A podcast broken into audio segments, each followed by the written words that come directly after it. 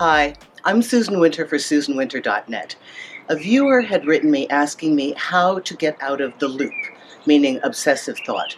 Once you realize that you've got an obsessive thought about somebody you're seeing or maybe your ex, how do you discontinue that? How do you snap out of it? A number of things happen whenever we're changing a habit, and the first of which is that we are aware of it. We need to be able to label it, understand its properties, and therefore dismantle it. So fortunately, you know, I go over a lot of individual pieces of games and things that are going on inside our head, and I give them words so that you can then categorize them and be very clear on when you are in the middle of one of these experiences.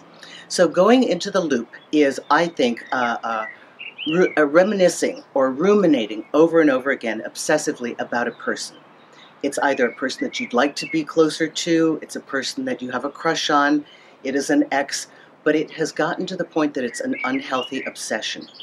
I am uh, of the feeling that a lot of this is subconsciously generated by the fact that we someplace believe that thinking about them will bring them closer to us, that just the energetic connection of the thought will activate their thinking about us. Now, if a person has moved on, or if a person doesn't know you're alive, all the thinking in the world won't help to jar their awareness. It doesn't work like that.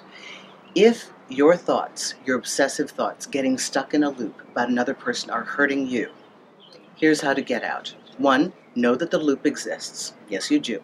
Two, know that it's an obsessive circle that you never get out of. How do you avoid it? You're not going to like this answer. You stop. I know. You just stop. How do you stop? It may indeed be progressive. And what I mean by that is you may have to incrementally become aware of it and discipline your mind to move in another direction. Remember the formula for breaking a pattern isolate it, identify it, become aware of it, create a shift. Yes, you need to mentally create a shift. You need to take your energy and put it someplace where it is more dominant than on that loop.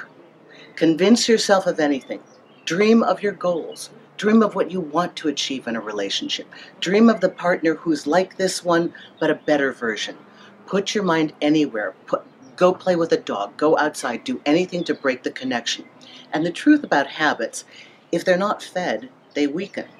So every time you resist going into the loop, you've gained more strength and more self control. And eventually, like anything, we do stop thinking about these people. I bet you don't remember who you had a crush on in eighth grade, but it may have dominated half of your school year. And you may not even remember who you had a crush on when you were 18, or maybe you do. But you're probably not thinking about them now. All of these things subside, but you can quicken it and help yourself get to a place that's healthy much earlier. Become aware of it, redirect your mind, and have faith in the process because it is a forward movement and all humans are in, intended and geared to move forward. So you have a temporary little glitch that you've enjoyed going in. Once you convince yourself that it's not productive and it's not going to bring them back or make them closer, you'll have less and less incentive to do that. I hope this helps you. Susan Winter for SusanWinter.net. And if you prefer to listen in podcast form, please tune into the Susan Winter Show on iTunes. Thank you.